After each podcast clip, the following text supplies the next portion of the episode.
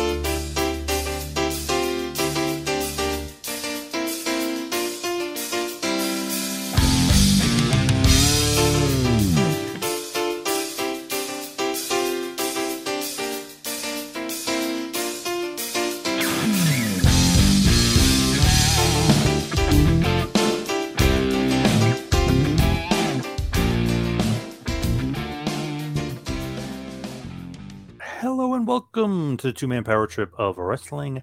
I'm your host, JP John Paz, and today on Who Is, we're just discussing who is the greatest women's wrestler of all time. Of course, with me in the booth is Mr. J himself, the Doctor Michael Jargo. Jargo, how you doing today, sir? Doing fantastic, man. Good to see you, Paz. Good to see you, Huckleberry. Been looking forward to today's episode. We've been trying to get Paz to sit down and do this one for a while, and he finally caved in. Also, happy to see that Paz, we were right. Ric Flair won the poll on Twitter for greatest promo of all time. It's very, very cool stuff happening here at Who Is. Yes, and the third man in the booth, the Corolla Sun Toyota man himself, Mr. HMG, Mr. TMPT, Mr. RBV. Rick, what's going on today, sir? Uh, gentlemen, great to be back with you again for uh, another round, another epic round of Who Is.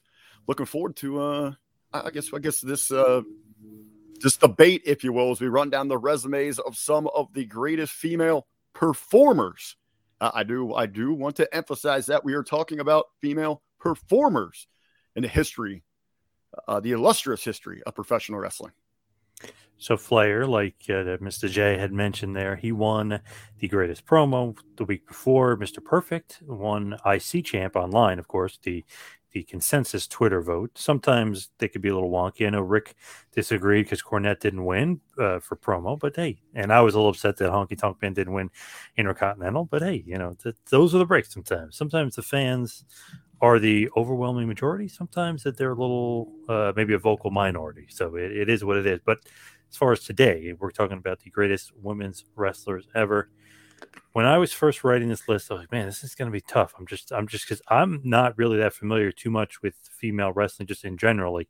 I know Jargo, you're telling me about All Japan Women's Wrestling, and I know if you look online, Meltzer gave a ton of matches, five stars. I mean, there's a bunch of stuff. I mean, I'm very familiar with maybe some more current day women's wrestling, but uh, like the grand scheme of things and the grand scope, the first name I thought of and the first person when I think of women's wrestling was the fabulous Moolah. Was that uh, the case for you, Jargo? Uh, no, I, I do have Moolah on my list, but I have Moolah way down on my list. Um, and it, Moolah is an interesting one because you have to try to separate what you think of the person that Moolah was versus the wrestler and the performer that Moolah was, right? Um, I mean, w- when you talk about somebody that's champion for decades, it's hard to not put them on the list. But in a weird way, you, you bring up that you thought this list was going to be very difficult to make. That largely is in part due to Moolah. Like Moolah held back women's wrestling for about 30 years, in my opinion, you know. So does that qualify her for the list? Absolutely. But there's a lot of other names that I probably should be on that list, but Moolah gets a bit of this revisionist WWE history about how fabulous she really was. Uh, I think you know, starting off here with Moolah, obviously, what a tremendous jumping in point is, especially for you know of of fans of the WrestleMania era, the, that true modern era of pro wrestling. She kind of was always that that defining figure when we talked about women. Obviously, as we have, you know, light has come upon the personal side, the, the backstage behind the curtain dealings that she was involved with, that perception has greatly changed. But when we look at, you know, what more what she brought to the table, what she meant to the professional wrestling business itself, what she meant as a uh, as a performer, it, it really we have to look at the era, the time that she was framed in. Uh, and we're and as we talk about so many of these other incredible talents, that's going to regularly come up about how you know these female talents are, you know, as wrestlers, as performers are perceived, how they're utilized, and you know, and really what what are the agendas and the marketing behind women in wrestling. Uh, that, that's going to be a key factor as we determine you know who's going to top this list and, and really how we rank these individuals, where they're at it's really crazy if you go, you know, you, you guys probably jump off on you know, and when we start researching for these things each week you do a simple google of who is whatever that topic is to see what other articles have suggested how they're ranked what's incredible to me is when you go look at these great rankings of female performers wrestlers whatever the case might be there it's a lot of active a lot of modern day because of more of the agenda what we're perceived. Uh, and i and i think that's going to be a you know a huge part of this conversation but absolutely uh, you know at a time where women's wrestling was an absolute attraction and and that's you know they were pretty much on the posters back then alongside the midgets you'd get them a few times in your territory they weren't actively used throughout the show you didn't see them in, in really in a, in a whole lot of manager roles unless it was really just for that, that kind of eye candy. I mean, even Moolah herself began in that, correct? I mean, was she, was she Jungle Girl when she came in? So, and Or it, it Jungle Lady or whatever. Yeah. Yep. What, yeah. it- Yeah. so, whatever. Yep. So those roles have changed and evolved, and we're going to have to kind of weigh those against each other as we're talking. Uh, I think there is a great spot for Moolah. Uh, and one of the things that's amazing when you hear, you know, and she had to, she had to cut her teeth training with guys because there wasn't a, a large number of other females to get in there and train with, uh, you know, until she really started bringing some in, into the business. We don't really want to bring up too much of like what she did behind the scenes, guilty or, or innocent of it, but in, in like in front of the camera, in front of the screen, that big undefeated streak, quote unquote undefeated streak, champion forever. I mean, she was presented as if she was the greatest. You know, I mean, like they were, like- it, it presented like she's this big legend. Um, obviously, pretty good wrestler. That kind of uh, old school tough style, where she wasn't doing you know flips and anything of that nature. I mean, she's pretty hard hitting, especially for woman style. But it's just one of those things where the way she was presented on TV, it's an absolute legend. It's like, wow, she's undefeated. Which, you know, she's impossible to defeat. Uh, You know, she basically the Andre the Giant, if you will, of women's wrestling. to me, the more damning thing about Moolah is that Moolah was trusted with the book for women's wrestling for a very, very long time, which is why she was on top for so long, right? Of course. There's there's so many much politics that go into Moolah and how she held down other women. I mean, because everything that you have ever heard about the fabulous Moolah and how great she was and how inspirational she was and all that, that false narrative really to me belongs to number two on my list, Mildred Burke, um, who basically she came before Moolah. She was trying to make women's wrestling a legitimate part of the show. She was out there wrestling dudes. She was doing intergender matches in the 1930s. She wrestled 200 men and only lost once she'd go out there and have an actual shoot match with some of these other ladies if they were getting too damn sassy back behind the scenes. Like Mildred Burke was a real badass who was out there trying to bring women's wrestling into the forefront. Whereas when Moolah got a hold of women's wrestling, she made it all about the fabulous Moolah. When I interviewed uh, Mad Maxine, she had mentioned, you know, a lot, a lot of the other stuff with Moolah, but the one thing that I was kind of curious about, just from uh, like a political standpoint, was Mad Maxine was supposed to be on Hulk Hogan's Rock and Wrestling. All of a sudden, uh, Moolah ends up on there, but it was weird. It's like, how did she get on there? Well, kind of move her out, like just to get to the point of where you're saying, kind of keeping herself on top.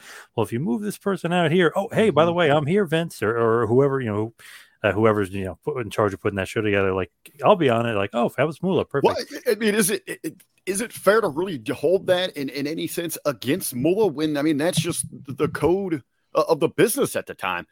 I mean, it just wasn't something unique to her that she's holding down these other women. I Like- like- that- like that's she- across the board. I mean, we saw, you know, Right. She might have been the mentor of Hulk Hogan, the way that she was holding other people back. That- Where Come do you on. think Hogan learned it from? Come on. With uh, Mildred Burke, though, legit, you know, tough girl. I mean, legit badass. Uh, and obviously the precursor to Moolah, really kind of the the mentor, if you will, to, to Moolah as far as, as that's concerned. I know um, Rick is probably going to say his next person is just keeping in with the old school. June Byers, another uh, big big legend. I know Rick was going to mention that next.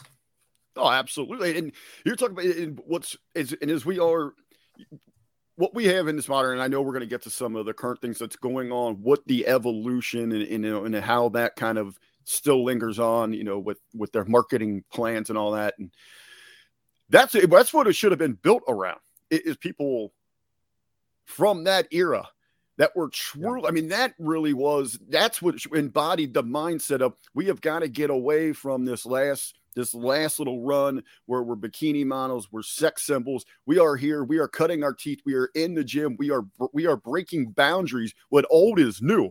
That's what they should have embraced. And again, then you're teaching history.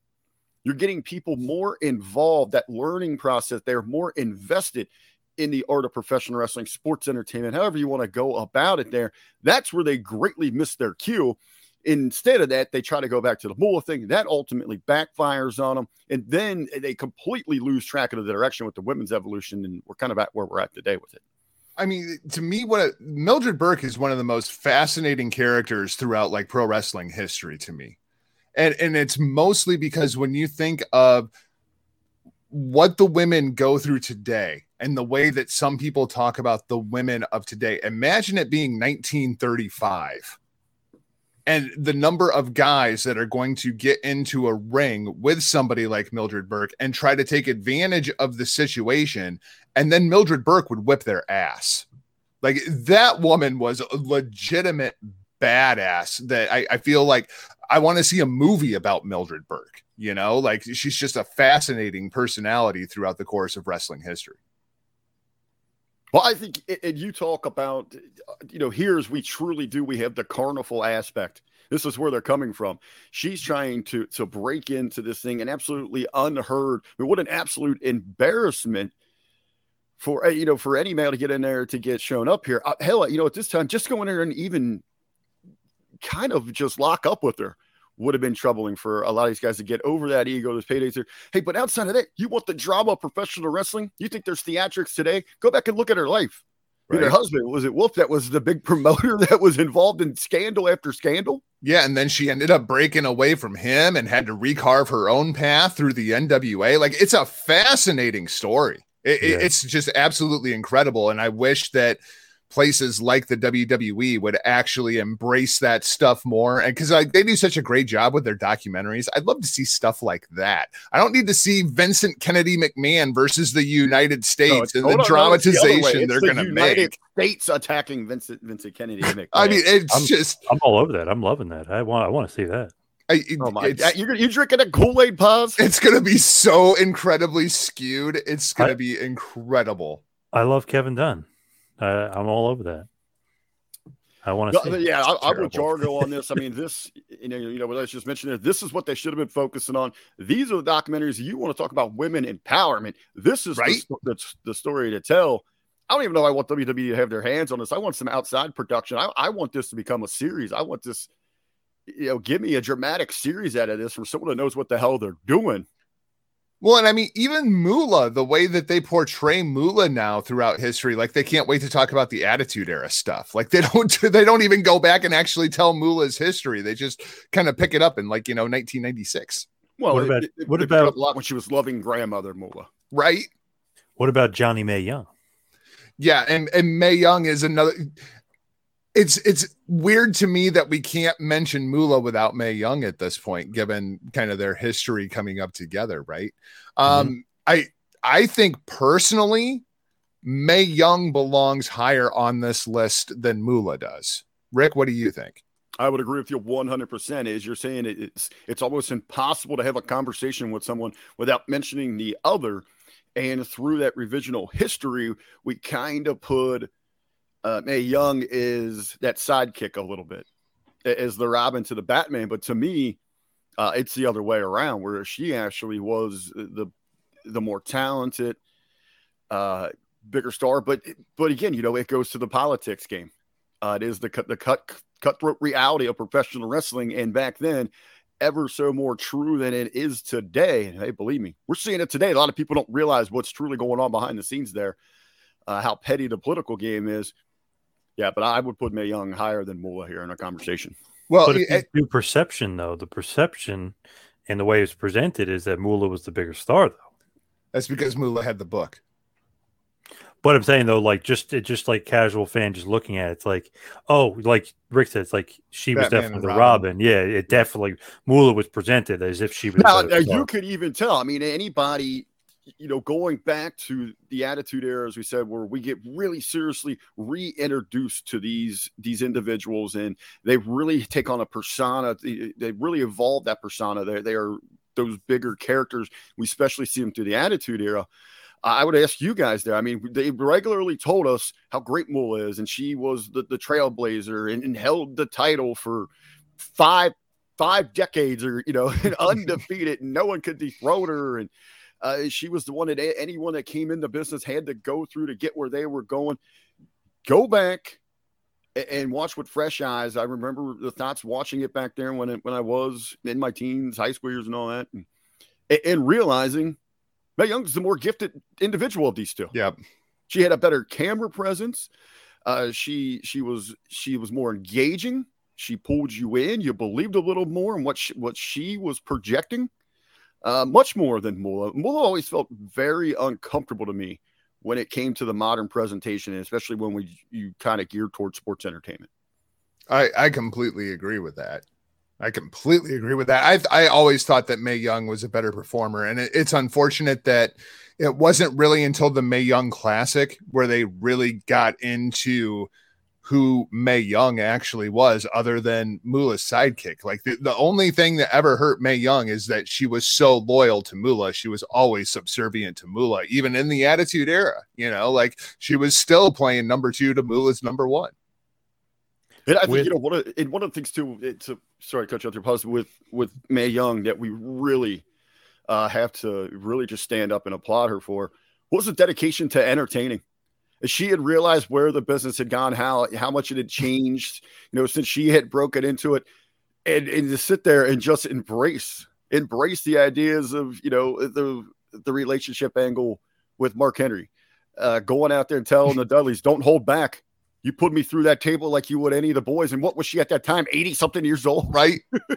and she said, bring it to me. I mean, she craved that stage, that spotlight. She she absolutely was consumed in absolutely loved professional wrestling and the evolution of sports entertainment. That's something you just ultimately have to admire.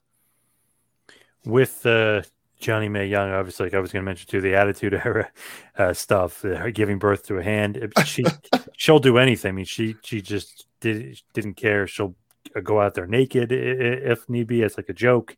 I mean, she just uh, did not. Yeah, care. I, for, I forgot but, about the um this titty shot we got that one. Yes, Good I mean, God. so she just uh, just a, a, testament to her. She just doesn't care. She'll do whatever it takes. Um, she she was an addict. She was an addict for the spotlight. She loved it kind of in the same breath as we talk about Moolah, as we talk about Mae Young, Paz. I'm surprised that you haven't brought up the female Hulk Hogan yet. Wendi Richter, where does she fall Ooh, on your list? She's on my list. Yeah, I had her pretty high because I thought that she was going to be the next Moolah. You know, she was going to dethrone her and, and basically become that for the WWF. Obviously, there's some politics and some other things that were going around that kind of didn't really happen for her. And even some of the boys in the back that didn't like some of the reactions that she was getting. And so, you know, so as the rumors say that they kind of try to hold her back or hold her down a little bit because, like, hey, she can't be getting a better reaction than me, or hey, she's getting almost uh, as big as reaction as some of the guys. You're like, oh, only Hogan's out popping her. You know, you you hear yep. stories like that about her. So she almost could have, should have, definitely been bigger than what she was. But I had it pretty high on my list just for the fact that she was almost there. She was at the precipice, you know, WrestleMania won everything, but it just didn't quite happen for the longevity portion for her. She should have been the female Hulk Hogan, But Right. instead, what happened? The fabulous Moolah. Right. Yeah. I was saying she came from that camp, and I'm really t- trying to, you know, kind of remember back to because it, you know, it seemed behind her, and I think that you know when we mentioned Moolah and having the book and that and that control freak and being able to manipulate the powers that be, you know, on that stage of WWF, you know, they they did kind of make a commitment. They saw that reaction. They saw that there might be some value, some money in backing this division. Uh, remember, because they went out and they built themselves a nice little roster that they were they were running out there regularly. Uh, then it almost like boom just came to a standstill, and it was just okay. Now we're back to special attractions here. It makes a lot of sense, you know. Is you look at that push, they're bringing in uh, these kind of going the Hulk Hogan route, where they're looking for these other just massive monsters that they can come in and line up against this baby. Oh my God, how how was she going to overcome these immeasurable odds this time around? It was almost that same formula. I think Moolah saw that writing on the wall and said, "Well, I, I I need to get back in this spot because of the money that was going to be had, even if it was." You know, a quarter of what Hulkamania was producing, you're talking about some serious cash flow. And that single decision moved women's wrestling back in time about 20 years. Yeah, you're absolutely right. I mean, it completely. Uh, you began running on quicksand. Uh, it stalled everything and and it sank. That that could have been really a great boom for women's wrestling and absolutely stalled. Feel like she definitely could have been that next, you know, big breakout star, the next Hogan. Like, uh, She uh, should have been the Jarvis- female equivalent of Hogan. That's what she should have been. What do you think about, like, let's just say current day wrestling? Because I think that's kind of where it emanated from, as far as just wanting to do this list. Is it's a lot of the people saying Charlotte Flair. I mean, like you're saying, it, it held the business back for years. Now we're in present day. What about Charlotte Flair as the uh, greatest women's wrestler? Because that's kind of where this emanated. Oddly enough, somebody said it online, and MVP shot it down in a blaze of glory. Who works with her in the WWE shot her down in a blaze of glory. I know it's, I think, much too soon and much too young to say she's the greatest, but it's interesting. All these people online because that's what they do. They say whatever's happening right now is the greatest. Um, you know, these are the same people that foolishly said, "Oh, LeBron James because he's one of the best players today. He's the greatest of all time." It's like, give me a break. Come on, get get, get real, guys. He's not even the, the best player in the last twenty years. I mean, get serious, people. But uh, what do you think about Charlotte Flair? Too much, too soon here? Why are people saying she's the greatest? And then I- and Rick, uh, please, I know you're going to say she is, but please. Here- here, Rick, let, I, I will say, let me say this before you go off about your love for Charlotte Flair. Um, if this show was who has had the best push of all time, Charlotte Flair might be in that Well, conversation. no, no, we just talked about the greatest push of all time. Moolah She gave it to himself. very true. Very true. True. Okay, you know when Charlotte gets up there to a, a reign of 500 plus days, okay, then we'll start talking about maybe she's in that conversation there. Uh, and this gets back to what I opened about how we're gonna have to look at these different eras, what the agendas are, how are they are being perceived, and how they are being pushed. What you had there were Charlotte, and Charlotte is the is the best of her group.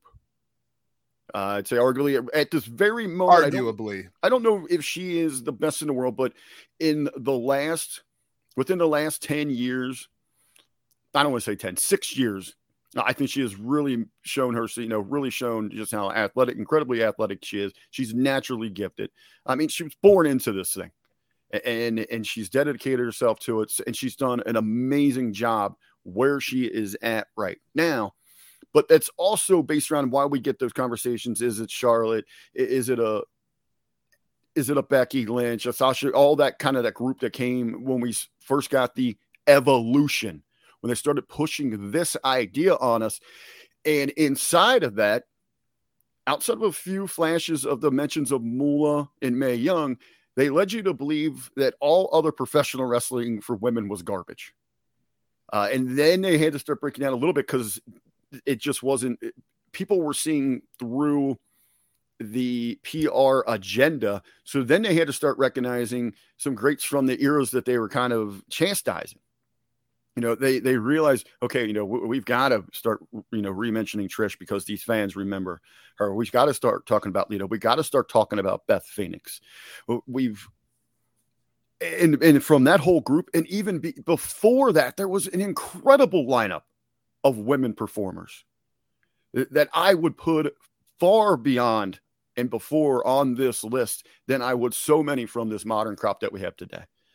Uh, you know, one that that I would say is, is the best in the world that doesn't get an, a true opportunity to shine, and, and we're talking about a performer and now overall business. She's about ready to step up to the plate, and I'm sure going to hit a home run. Extra excited coming up here, Mickie James, as she goes, and she's going to take the, the production role here for the Empower.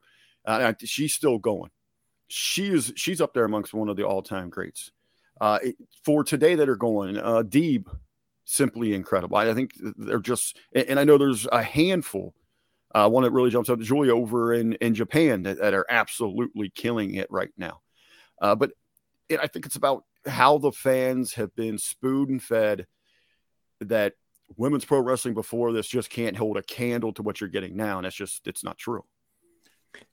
Do you think, agree with the the Charlotte, Becky, Sasha, with all these people online saying that they're the best athletes in the women's division of all time? Like, no, that, that, not, not do, you, do, you, even do you even agree with that? I guess not. Not whatsoever. I in out of out of this this that crop there that you're mentioning. I'll really say, okay, anyone, how long has Charlotte been around here? Uh, six, six seven years. years. Well, what are we at? WrestleMania 38, so she got throughout 32. So let's say five, six years.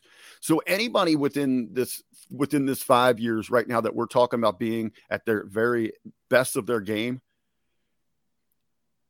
Charlotte might be the one that could stand out going back to the late 90s, let alone getting into the feuds with Lita and and Trish. Um, I mean, because you got so many damn good names back then, from from Jacqueline to Luna to Ivory to Holly. Uh, some of them that, that I've just I, that I can't, and that's just in ring performance. When we're talking about those eras again, we got to take. I mean, we got to take the whole the whole kabang here, because a lot of times they didn't have a huge opportunity to go out there. You had to make the most of what you could inside of your of your belt of your ring time but you had to be other things on screen. You had to be manager. You, you had to work interview. You had to be involved in skits. It's not about the movesets and professional. It's about the personas and characters, and that's where that's where they really make the difference here. This new group today, they just don't seem to get that. Outside of Charlotte, for those that, but she, but she was around back then. Uh, she was there for you know the straight edge society, Deeb, who reinvented herself and had to refind herself. Yeah, absolutely. I I think the thing with Charlotte is she's a flair and that helps an awful lot. Like I feel like Charlotte really benefits from that because Charlotte is going to go down in WWE history as the greatest of all time. Like they're going to make damn sure of that the way that she is booked, right? right? She wouldn't have that booking if she wasn't Ric Flair's daughter. Like I, I think she would still be there. I think Charlotte's that talented, but the push and the way that she is presented has a lot to do with being Ric Flair's daughter. Like well, I, I think Charlotte's really, really good, but I don't think she's that great. Well, you know, even outside of that, if she wasn't Flair's daughter, I don't think she would be there because she never would have pursued professional wrestling. It well, wasn't until right. Reid's passing, you know, that you know to go follow that dream she might have found her way there eventually, uh, you know, realizing, hey, I, I don't know. I know she was good, uh, but how far do you make it in volleyball? So there might not have been other things there. And then her dad's still involved. She's around it. She's she's talking to people, you know, would have been pulled into this thing, but who knows? You, brought up this crop and I, I think like Bayley, Sasha, Becky, Charlotte, they all four have to like, and they all make the list, right? And if you take the four horsewomen together as like a conglomerate, they might actually be pretty high as far as influence goes between the four of them. But yeah. of the four of them, I rank Becky as the highest. I mean, it, Becky did something that Charlotte's never done, and that's get herself over.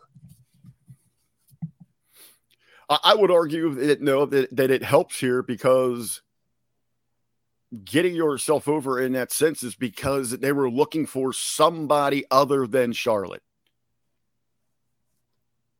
And, and, and Becky got over in a half ass attempt. They could have slapped kind of that stone cold half ass act on anybody, and that was going to work there.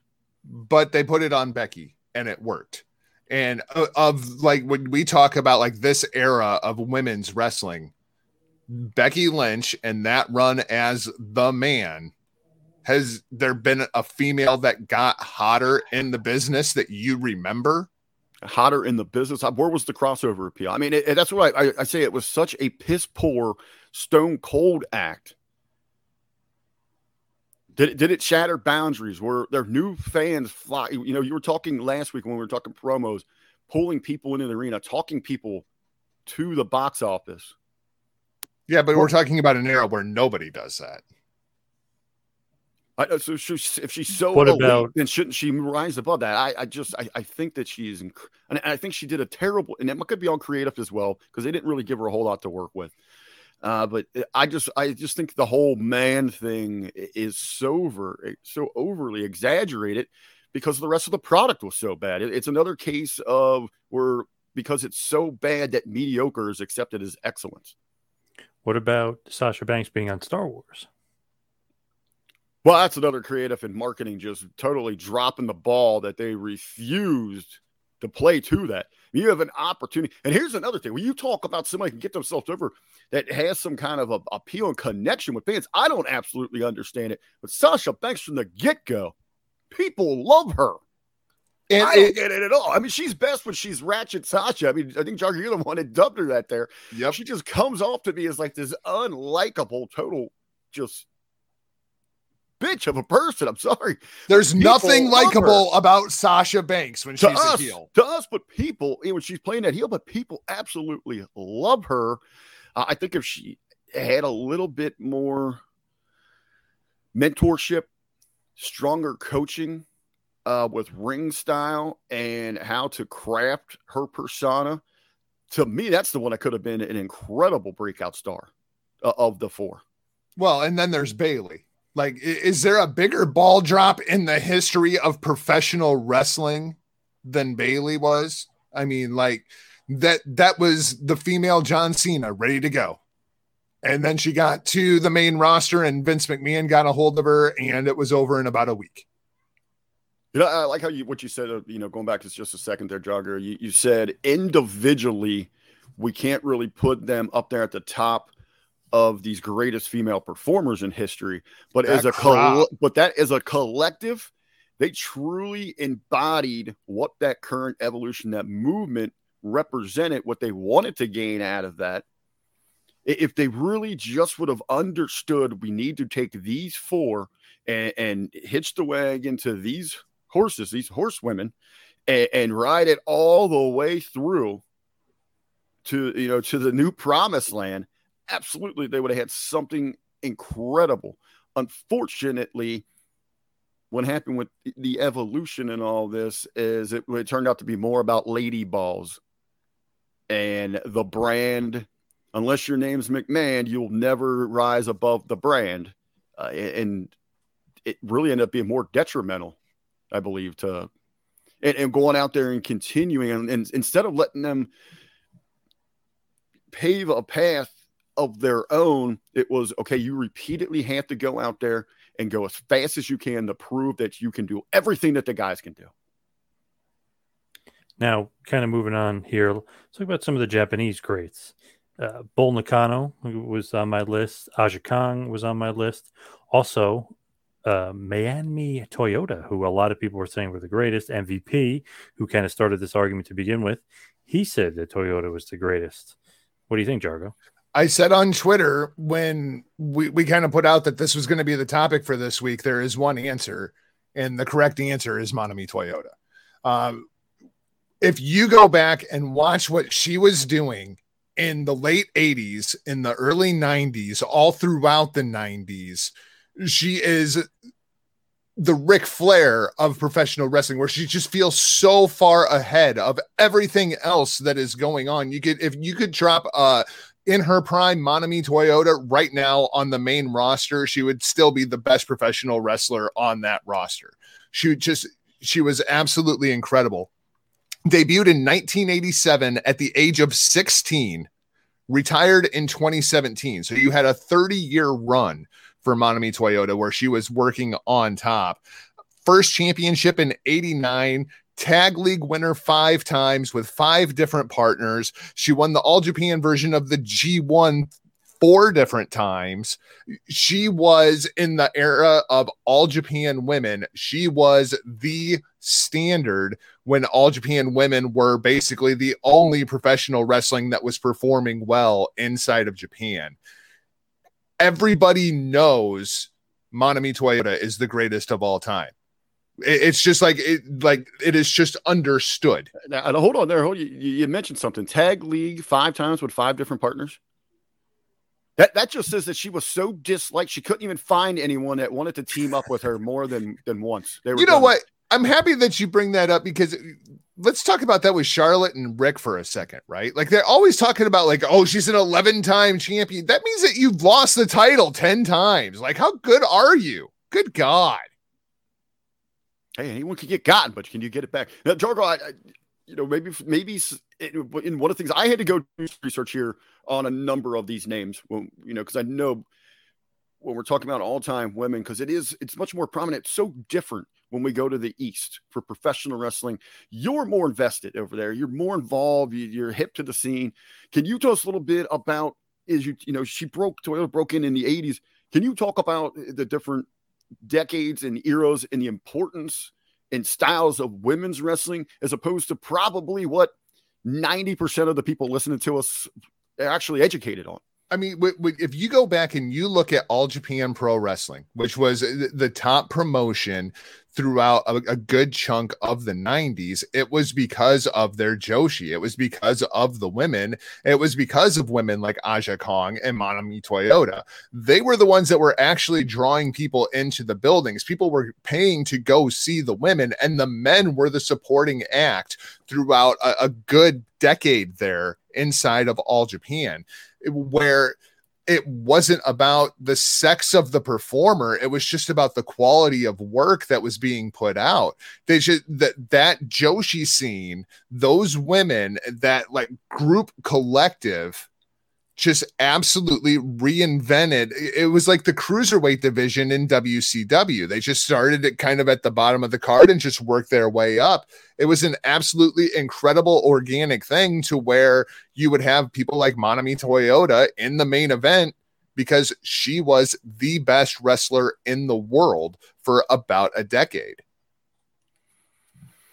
Uh, it's hard to argue with, with the But do a lot of people there. know who she is? That I was going to say that's one of the big draw. You know, drawbacks on this thing is is this one of those? If a tree falls in the woods in 85% of the world, you know, wrestling fans have never heard or seen anything. See, and, and I think that's one of those kind of situations where when you look at a list like this, and and Paz, you kind of bring up, you know, there's this whole list of Japanese women from about you know 1985 to about 2000 2001 that just completely reinvented what Japanese pro wrestling and what the standard kind of was. Very much like what the junior heavyweights were doing in the 1994 Super J Cup, right? Where they were just lighting the world on fire and I I don't think people pay attention to it because of the language barrier. But when you start talking to people and you, you're really getting into you're talking to people inside of the business. Manami Toyota is the name that always comes up, and that she's the name that MVP re- simply replied to. You you spelled Manami Toyota wrong. Like she, the people inside of the business everybody recognizes Manami Toyota was just light years beyond everybody else. Now, now with Toyota, we're talking performer, and you know I mean. I'm going to go to every which angle I can to break down, you know, where where your skills rank at here.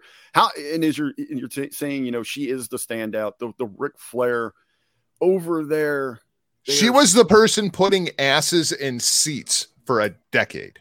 That like okay, so like that that was that was when you talk about now, drawing money, and I, and I know, Toyota. And I know it's a lot different in the strategies that they employ over there, and just really the perception of, of from entertainment to to actual sport. Um, how was she with with with the fans? Like her interaction when she had to do press, or you know if she was away from the arena at, at, a festival at a parade or whatever the big occasion might be because they celebrate things so differently over there. Uh, how was that connection? I mean it, it's interesting because toyota you know this very much so like the the heel and baby face thing in japan is kind of a, a, a different concept because it is a much more sports like presentation, right?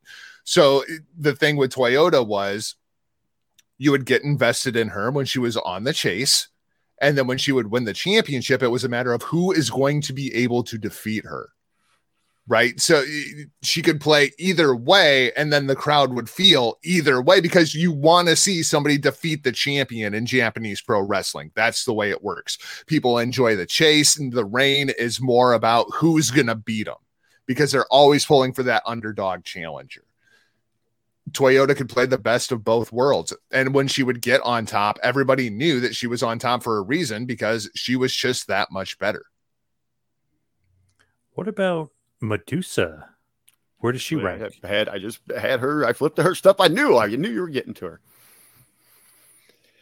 Uh, I you know Medusa, incredible talent, uh, a, a, thrill seeker in every sense, and I think she just got that high, that adrenaline rush off of the audience is going out there and perform. I think you know when it came to those outside tangibles of you know outside of the bell to bell, good. She can handle herself. Uh, I think she had good personality. I think she understood, you know, how to represent what Medusa, Medusa stood for. Uh, even, you know, when she had to go with that, what, what was she, Alundra Blaze at one yeah. point? Uh, I think she did a tremendous job. But I think what really hurts her is that, as we had mentioned earlier, where maybe you had in Western wrestling, essentially the women's business was killed, put to a standstill there uh, by the greediness of Moolah. It was what those shambles were kind of left to be carried by Medusa, and there just wasn't a whole lot there. Yeah, there, there wasn't a whole lot of talent for Alundra Blaze to work with, for Medusa to work with. But when you talk about her significance in pro wrestling history, her showing up in WCW and throwing the belt in the trash, might be like one of the top five wrestling moments of all time, right? Like just the influence. And then like I always enjoyed her more when she was working down south because it was she got to be herself. You know what I mean? Like she wasn't bowing to Vince and Vince's BS, even inside of the WWE. Like she was the only one that really felt legit in an era where the women just were not taken seriously on the WWF roster. And the only thing I, that I would kind of counter counter the women's title in the trash can, the significance behind that moment. Sure, it was. Oh my God! You know that's a WWE championship. It, it, that was more about the power struggle and the play and the promotions than anything about women's wrestling. I mean, essentially, what it, uh, you talk about another moment where you just pretty much kill women's wrestling it's set them back stopped at that, at that point right there. Yep. You know, if she would have, you know, shown up and and then maybe she throws that in the trash and then reveals a new, brand new world championship wrestling women's, you know, title and says, you know what, we're here. They didn't care about this. We were a joke sideshow over here. I'm here. They say where this is where the big boys play. Well, Mama's got a table now, and we're going to see who's going to step up to it. That would have been an opportunity there. That would have been something truly tremendous as we're sitting here talking about the history of women's wrestling. Uh, but that was just more for shock value. What about Sherri Martel? Where does she rank? I'll come in hot on this one. And this is where, you know, I kept asking you, Paz, are we talking about wrestlers or are we talking about performers? And Sherry was one of those that is in the same era as Medusa. Uh, she is is trained by Moolah, but they have a falling out because they, they have a difference. Really, because Sherri didn't want to go by Moolah's rules. She didn't want to play that game. And Sherri had she embraced, you know, then the the party side of professional wrestling. She liked to go out and enjoy herself and, bar, and partake in, in the the party favors, if you will. Uh, but w- to me, I, Sherri's right up there near the absolute damn top of this list, and we're looking at all of the tangibles and what she could bring to the ring. She was extremely marketable, uh, I mean, beyond beautiful in the time. Uh, she had the gift of gab. The persona was absolutely incredible. She could go 100% with any woman in the world. She could get in there with a man, bell to bell, go toe to toe. We're talking about one of those, when we talk about tremendous, great managers of all time, I believe she's overlooked because she was a female. But what she did was absolutely magnificent. Anyone's corner that she was in, she absolutely elevated and she did so because she was almost she was an extension of whoever she was representing and you go back and, and it's hard to believe like how the hell could you elevate the macho man at that point she absolutely did you, you go back and you watch some of those matches especially uh, with him and where because we, we done a watch along with that and it, it it was insane. I mean, she is an extension of everything that Macho is doing. She's part of the movie. She's like another limb, and it, it, her her body language, her emotions, simple her placement, her presence with the camera. It just it adds one thousand percent to everything that's going on into that moment across the board. She she did that for everyone. It'd be it'd be Harlem Heat. It would be DiBiase, Shawn Michaels she was simply incredible. Uh, absolutely one of the best performers, period, in the history of professional wrestling. I don't think it can be understated how important she was to those early days of Shawn Michaels either. Like she was absolutely vital in getting Shawn Michaels over as a main event performer. Yeah. What what about some kind of current day, but not, not so current day? not active right now, but what about Lita and Trish Stratus? What do they rank on your list? I think in an era that was defined by the bra and panties match, Lita and Trish kind of inspired that entire next generation of what we see now. That women's wrestling could be bigger, it could be better, that they could actually go out there, they could main event Monday Night Raw that they could go out there and wrestle just as good as the guys do in an era where that was just not the case in any way, shape, or form. And it was Trish and Lita that absolutely established that, and the fans went along with it because they had everything. They were the complete package. And especially together, the two of them, whether it be as partners or against one another, they just had that chemistry that the fans got behind it until it actually got pushed as a real program on WWF TV. I I don't think that their influence can be understated at all. Yeah, I, I think you know, just especially in professional wrestling, but life in general, and traveling two different paths Lita and Trish and how they came up together, mirrored each other, are tremendous inspirations for for young women of of, of all generations. Uh, you know, you have Lita who who really had this drive to get into professional wrestling, but there there wasn't a, an easy path at this time. We're talking about the stalls, the stops, the major companies, really just wrestling as a whole, not wanting to give it a major opportunity to give those divisions a big investment, the chance you're more of that sideshow. So she hits the indie circuit. She's she's out there making the town. She is clawing her way up to the top, doing whatever she has to, and, and she gets that opportunity and she knows that you know give me the ball run with it. I'm going to work my ass off to become someone that, up that everyone in this business looks towards as, as a great performer. Trisha on the other hand was one of those first uh, model magazine picks up correct? I mean she came in remember how just god awful. Uh, but you have to admire the passion and the drive. And then she eventually says you know what? It's in her own personality. If i'm going to do this i'm going to become i'm, I'm going to work my damn ass off to become good. And then she exceeded that, uh, probably beyond everyone's wildest, you know, imagination of what the hell she was going to be able to achieve. I, and I think both of them are just inspirational stories. And they stood out amongst their pack, and and right around them, if it be those that shared the ring or kind of came before, just before them, again, there was some some tough, tough women that got the business that could work the angles, that could do it all. What about Chyna? Chyna's kind of an interesting one, right? I mean, because when when we talk about people like Becky Lynch, like we talk about Becky Lynch got herself over.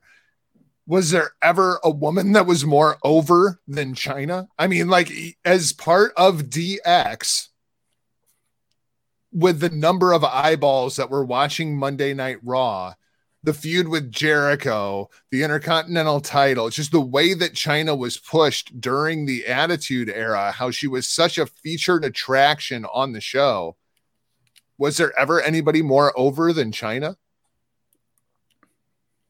Possibly not. Yeah. Uh, I I would agree with that, but I you know also I have a lot of questions. Sable maybe. Maybe Sable was more over. Oh yeah, Sable. That's a good one. Well, I mean that could be argued Sable. too. Uh, Sable, Sunny, and they're all for different reasons. Uh, as we're talking about just over, uh, Chyna's an, an interesting conversation for me. She was over. That's undeniable.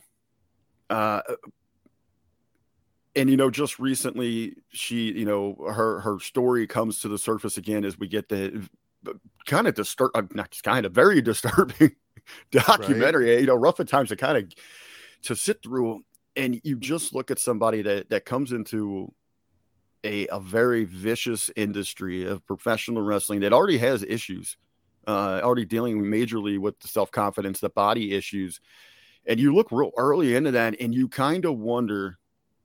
And, and I know that that Vince Russo booked her to the, you know, he saw tremendous things in her value, loved her as a person. Uh, but beyond that, you know, other people with the influence, a lot of the stuff was she used in a ribbing sense. I mean, even as the bodyguard, Shawn Michaels and Triple H need a female body. No matter how she looks, you know, is that part of the, the DX stick? You know, it's you're supposed to kind of laugh at that in a sense. Well, I mean, I think that's how it started, but then the fans took interest in the character and forced the company to make her something more than that. You know what I mean? Like, well, it, it, I think you know maybe in a sense where there was there were aspects of it where they thought it was a rib, and you know they're popping themselves. Uh, but really, you have the the evolution of the smirk at this point. mm-hmm. So people are starting to see through things like that, and if you kind of sense that maybe it, it, a lot of people probably saw a, a lot of themselves in Chyna, where you know they look a little different than the norm they, they don't she doesn't look like the other females there. She, Right. she handles herself a little different. And not even you know if you feel that way as an individual And we're talking about an era of wrestling where people were really latching on to these different personas and, and really living vicariously through them. And she represented that for a lot of people. Maybe you don't look like the norm. You feel a little different at times. You're not the standard so people would rally behind things like that. And I think that's where they really believed in Chyna. Now, you know, to hear some of the things that, you know, that, that she wanted to pay, you know, on the same level of Stone Cold. I mean, it just seems that, that the business just began to, to eat her alive. Uh, I've heard multiple, multiple insiders talking about this. She looks so much better with the guys because she she had to wrestle them because the guys could move her. They could carry her. They were you know they were the right dance partners where the fe- other females at that time they couldn't. So it made her matches look really awkward and, and so they had to make that transition. So at that point you got to start you know moving up that card. Uh, I, I think she, I, amongst the best i don't have her near the top I just also had like Awesome Kong, Luna Vachon, Gail Kim, of course, Leilani Kai I had on my list, Akira Hokuto I had on my list. I even threw out there just for the potential. Obviously, she wasn't, but could have been Ronda Rousey. I just threw her on there for potential. Natalya Neidhart. But uh, is there anybody that we kind of omitted or Booker, missed? Booker T just uh, you know is kind of what prompted this conversation with us is some people speaking out. Booker T said Natalya, the greatest WWE female wrestler of all time. Uh, one of the names that jumped out there too that, that she said there, pause, is we're talking about Chyna knowing how to work those styles, being able to work with the other females.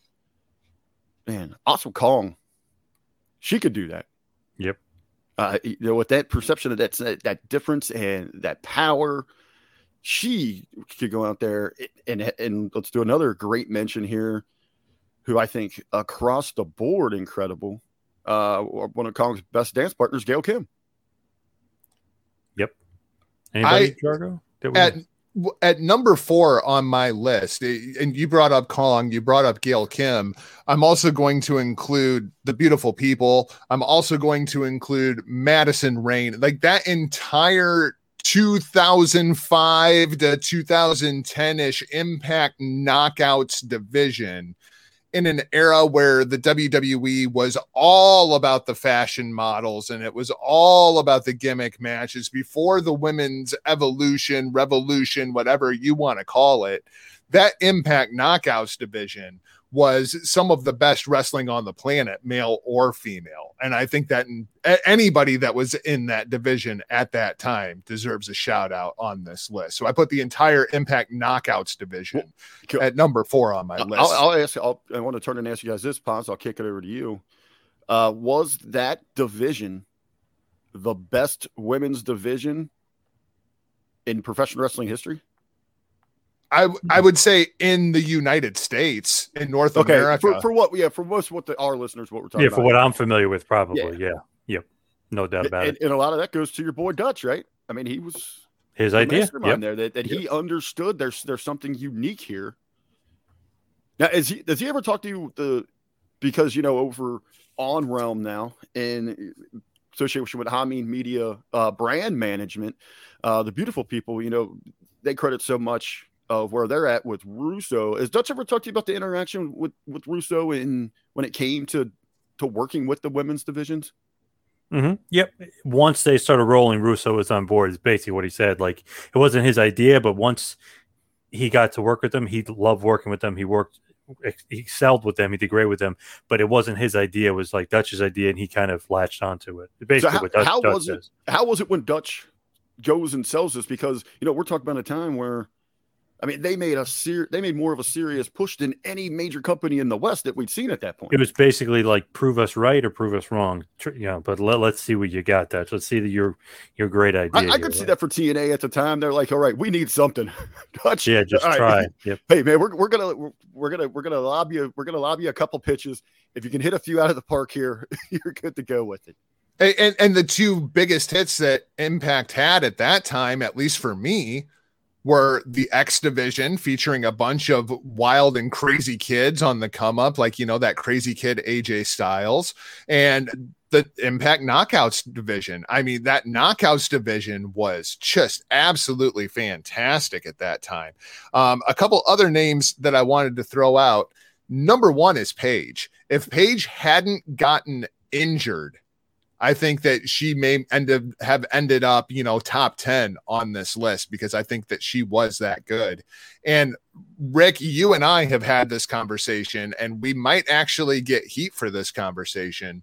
But the Bella twins belong on this list as well because what the Bellas did for women's wrestling in the past 25 years, whether you love them or whether you hate them, women's wrestling wouldn't be where it is right now without the Bella twins. Yeah, we're, and we're talking about performers, and it, that goes into at so many avenues, so many different aspects, and it's a harsh pill for so many fans to swallow.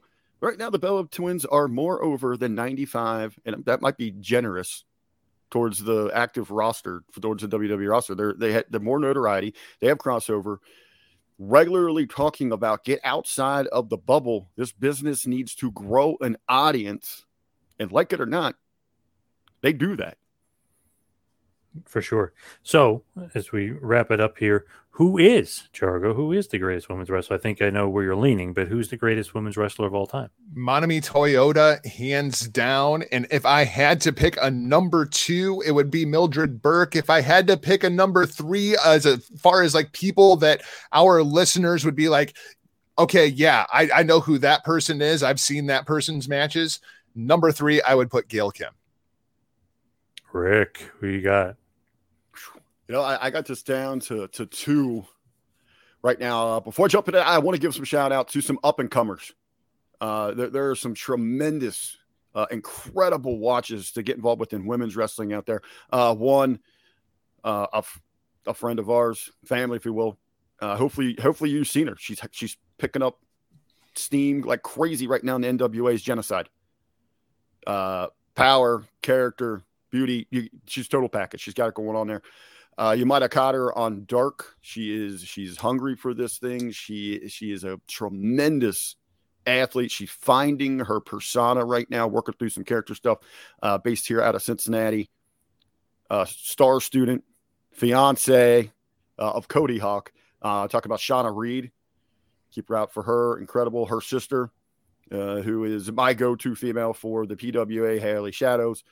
I, I continue going here. Ari Alexander, my favorite, my favorite person to ring announce for Ari Alexander. I, I, love ripping off those those double ways, but she's down at OVW doing great things there. Keep your eyes on on all of those talents there. Uh, but for me, this comes down to two. My runner up is going to be for best female performer in pro wrestling history. My runner up is going to be Gail Kim, uh, but I, am going to stick with this thing. I'm going Sherri Martel. Interesting. Okay. Uh, as far as me, I don't know. I, I really had a tough time because Toyota is such a good wrestler, but for whatever reason, I, I just kept coming back to Fabulous Moolah. I don't know why. I guess that's the perception. I guess I was, you know, thinking that, but I kept coming back to Moolah. I don't know why. I and I guess that's just the way that they beat it into my head for all those years that she was the greatest. But for yep. some reason, to me, I got to go Moolah. Um, just just she was the first name I thought of, and and that's I don't know, just I guess that was beaten into my head. It was the first name I wrote down, and before I even started writing down other names, I'm like, damn, Moolah, I guess is probably the greatest and the most famous. It, it, you surprised me here, man. We're up against the clock, and I thought you were going to pull it out last minute. I thought you were going to say Brooke Hogan. Oh. so let's head to the plugs. On that note, great, great one, Rick. Um, you can follow me on Twitter and Instagram at Two Man Power Trip. Check out the website, tmptempire.com. Of course, Patreon, patreon.com slash tmptempire. Jargo, what do you got? You can keep up with me across social media platforms at Not Jargo. And if you want to watch some amazing women's wrestling, head over to stardom world.com as Stardom prepares for their version of the G1 Climax, the five star Grand Prix. It will showcase the finest in all of women's wrestling going down. It starts this Saturday, round robin style tournament. Um, and then you can listen to Destino, a New Japan Pro Wrestling podcast, where I'll be covering the Stardom five star Grand Prix as we march toward uh, another dome show. Huckleberry just dropped out. He was like, "Oh yeah, screw it. I don't even want to talk to these guys yeah. anymore." As we march towards another dome show, and of course the G1 climax. Nice, good stuff, and of course RBV you could follow him at the real RBV on Twitter and Instagram. Oh no, he's back. Okay, I was to say I was just doing your plugs for you. All right, what do you got for plugs, RBV? Look, I, I try to go get the exact date. Is Jargo's putting over women's events? Want to check things out? I wanted to make sure I got the exact date. So I think it is the 28th. Paz. You can probably correct me on that for NWA Empower, uh, which is going to be their women's pay per view. Uh, so you're going to check that out. All those tremendous names, the great crop. You're going to have Jennacide there. Mickie James running the show. Thunder Rosa, the Viocho, so Deonna Purrazzo from from Impact going to be there. They've got names across the board here. That's going to be there. So that's coming up. Empower, NWA Empower. Hey, but for us, you know, got all the HMG stuff over on the Patreon, everything going on at Realm. Keep up with me personally across all social media at the Real RBV. Nice. Great stuff as always, boys. Thank you so much for joining us and thank you everybody for tuning in. We'll see you right back here next week for Who Is. This has been a John Paz Power Trip production in conjunction with the Two Man Power Trip of Wrestling. You could follow us on Instagram and Twitter at Two Man Power Trip. You could check us out on Facebook. You could subscribe on YouTube. You can go to patreon.com slash TMPT Empire to become a patron and also check out the website tmptempire.com and buy a shirt at prowrestlingtees.com. Two man power trip where the power lies, brother.